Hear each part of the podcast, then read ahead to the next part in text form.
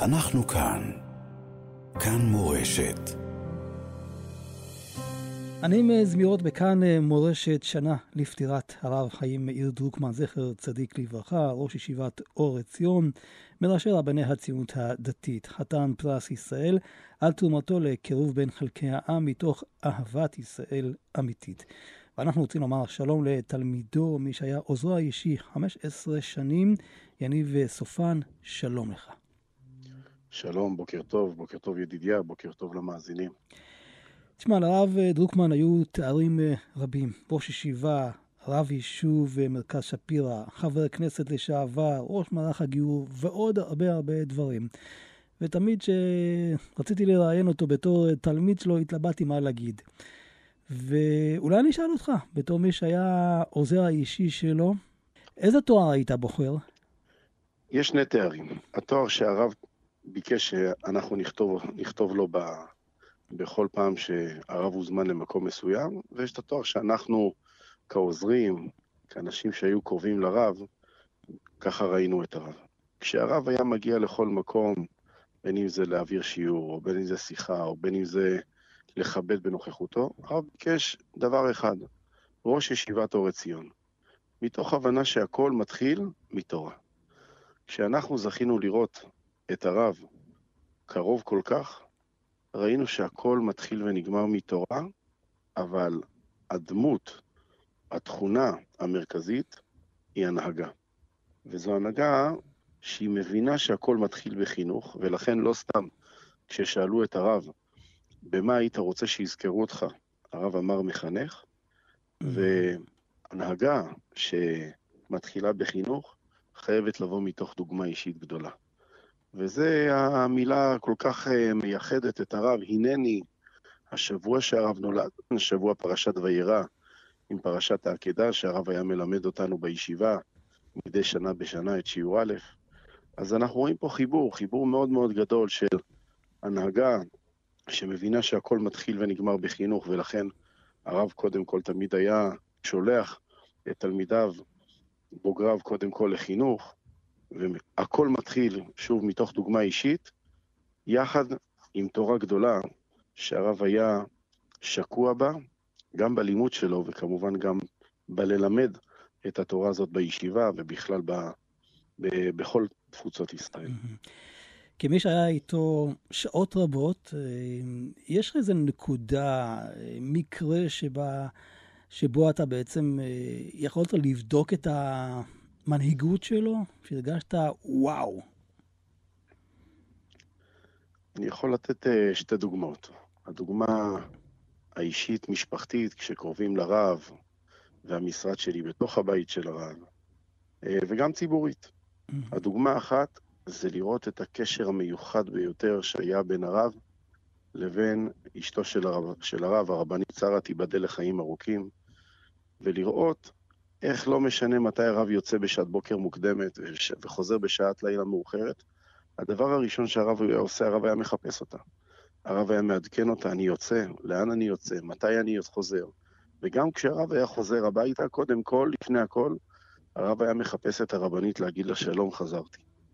ולראות את הדבר הזה מקרוב, על אף שהרב היה הולך לפגישות עם שועי עולם, ו- ועוסק בצורכי ציבור באמת בתחומים הרגישים ביותר, הרב זכר מאיפה הכל מתחיל? מתוך הבית, ולראות את הדוגמה האישית הזאת, שוב, דוגמה אישית, אה, כאן מתוך הבית, בקשר הכל כך מיוחד בין הרב לרבנית, זה נתן המון המון כוח, בפרט עוזר שהמחויבות שלו היא עבודה מסביב לשעון, ולראות איך הדברים האלה לא סותרים אחד את השני, זה דבר כל כך נפלא.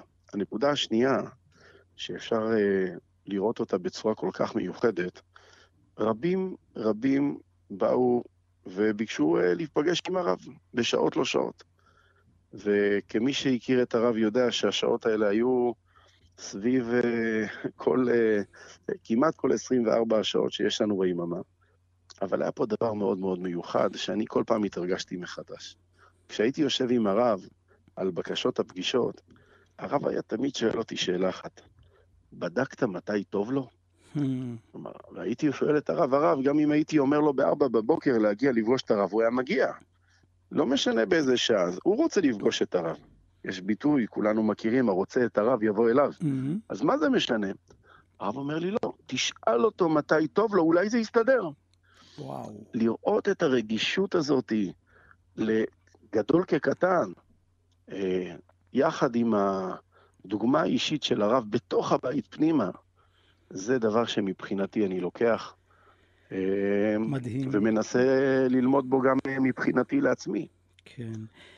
אם הרב היה איתנו בימים הללו של המלחמה, ואתה עכשיו נמצא במילואים בעזה תוך כדי ראיון, איך הוא היה מתייחס לכל האירועים הללו? אני חושב, אה, בפתיח שלך, הזכרת את ההסבר למה הרב קיבל את פרס ישראל. וכל מי שהכיר את הרב ידע שהמסרים המרכזיים שהרב היה חוזר עליהם כמחנך, חוזר עליהם וחוזר עליהם שוב ושוב, אלה בדיוק המסרים שהיום כולם מדברים עליהם. אחדות ואהבת ישראל, החשיבות של צבא ההגנה לישראל והמסירות נפש למען עם ישראל, נצח ישראל, והכל הכל הכל מתוך חיבור עמוק ליהדות ולתורה, אני חושב שאחד הדברים שאותי לפחות ממלאים בתחושה של המשך השליחות של כל העם, בתורה, בחינוך, בהשקפה, בערכים שהרב אה, הטמיע בנו, זה שאנחנו שומעים, רואים וחשים שכולם מדברים היום בשפה הזאת. אני אומר בצער ובכאב, חטפנו אה, מכה קשה כדי שנגיע למקום הזה, אבל אה, אף על פי כן, ולמרות זאת, לראות עכשיו את העם מדבר בשפה של הרב. ואגב, זה, אני עכשיו אה, נזכר באנקדוטה, לרב, מי שהכיר את הרב, ידע שיש לרב אין ספור דפי מקורות. בעבר הרב היה נושא איתו את הספרים, אבל ב-20 השנים האחרונות לחייו הרב עבר לדפי מקורות.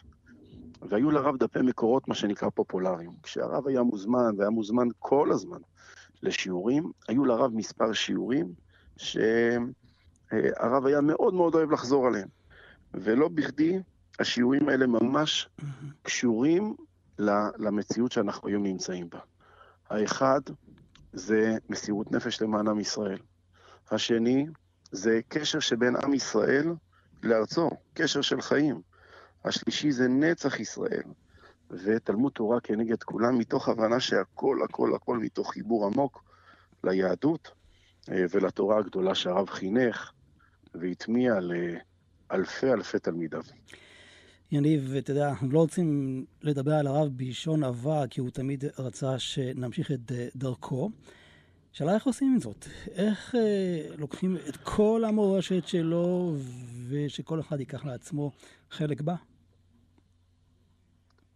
קודם כל זה אתגר. לבוא ולהיכנס לנעליים כל כך גדולות, אנחנו... אה, זה, זה דבר שהוא לא... הוא, הוא כל כך מורכב, אבל אנחנו מחויבים. אנחנו מחויבים להמשיך את השליחות. ההחלטה של כל הארגונים שהרב עמד בראשם, שזה הישיבות, ישיבת אורי ציון, התיכונית וההסדר, מרכז ישיבות ואולפנות בני עקיבא ותנועת הנוער בני עקיבא, איגוד ישיבות ההסדר. קודם כל להיות ביחד, כי כל התפיסה של הרב הייתה אחדותית. והנקודה השנייה זה נקודת ההינני, שהרב כל הזמן דיבר עליה, מהינני להיננו.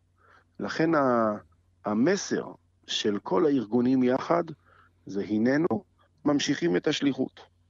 והמשך השליחות זה לעשות השתדלות גדולה להמשיך את המפעלים הגדולים של הרב, בין אם זה בלהרבות תורה, לדוגמה מיזמים גדולים של יגדיל תורה ויאדיר, חיבור של לימוד תורה של סניפי תנועת הנוער בני עקיבא עם תלמידים מישיבות ההסדר, חיבור של שני ארגונים שהרב עמד בראשם, לחבר אותם יחד.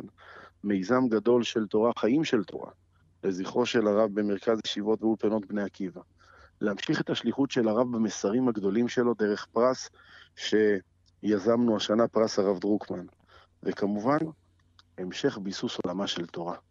לראות את עולם התורה של ישיבות ההסדר, הישיבות הגבוהות, המדרשות, שהרב היה מהוגה וממקימיו, אה, לפני 70 שנה בישיבת ההסדר הראשונה בכרם ביבנה, ולראות היום את עולם התורה צומח ומשגשג, סיפר לי ראש מטה איגוד ישיבות ההסדר בשבוע הראשון, כשהוא ראה את הנתונים של הגידול הכל כך גדול של עולם התורה, אז הוא היה, התקשר אליי, אמר לי, אני מחכה לטלפון שמדי שנה שהייתי מקבל mm. מהרב דרוקמן, לקבל, לשמוע, היה מבקש ממני לשמוע את הנתונים, ואז הייתי מספר לרב על הגדילה, והיינו שומעים בקולו של הרב, איזה יופי, איזה זכות, איזה עוצמה, איזה התקדמות יש לנו פה במדינת ישראל מבחינת הגודל הזה. אז כל הדברים האלה גם יחד. ואם אנחנו מסתכלים עכשיו, בנקודת הזמן הנוכחית, על המצב הנוכחי, אנחנו רואים גם שתלמידיו ממשיכים. תלמידיו ממשיכים בעולם תורה, תלמידיו ממשיכים בחסד ענק, שאנחנו רואים שמוסדות החינוך, תנועות הנוער, עולם התורה של ישיבות ההסדר והישיבות הגבוהות, ולצערנו אנחנו רואים את זה גם בתלמידים של ישיבות ההסדר ושל אה, בוגרי מכינות, שלצערנו מוס, שמוסרים את הנפש למען עם וארץ, ואנחנו רואים גם את המספרים הכואבים של הנופלים. ממשיכים את השליחות, זו המשימה שלנו, זו המטרה שלנו. אנחנו מאמינים ובטוחים ש-70 שנה שהרב מסר את הנפש, הם אה, עם אה, כל כך הרבה שנים שקיבלנו מהרב, שהמים שהרב טפטף בנו לאורך השנים אה, היכו שורשים, ויש לנו היום את הכוח, את היכולת, וגם רבים וטובים שיכולים להמשיך את השליחות, וזו המשימה שלנו היום. יניב סופן, בשיחה מרגשת, אני חושב שפעם ראשונה שאתה מתראיין בקולך על הרב. תודה רבה. אה, תודה רבה לך, ידידיה, וזו ההזדמנות לומר שלא רק אני תלמידו של הרב, אלא גם אתה תלמידו של הרב. זכיתי. ולמדנו מהרב שאפשר להמשיך את השליחות בכל תחומי החיים של מדינת ישראל, כי זה הצורך וזה צו השעה לפתח ולשגשג את המדינה שלנו, אז כל אחד במקום שלו. תודה רבה, שבת שלום, ושנשמע ונתבשר בשורות טובות. אמן. אנחנו כאן. כאן מורשת.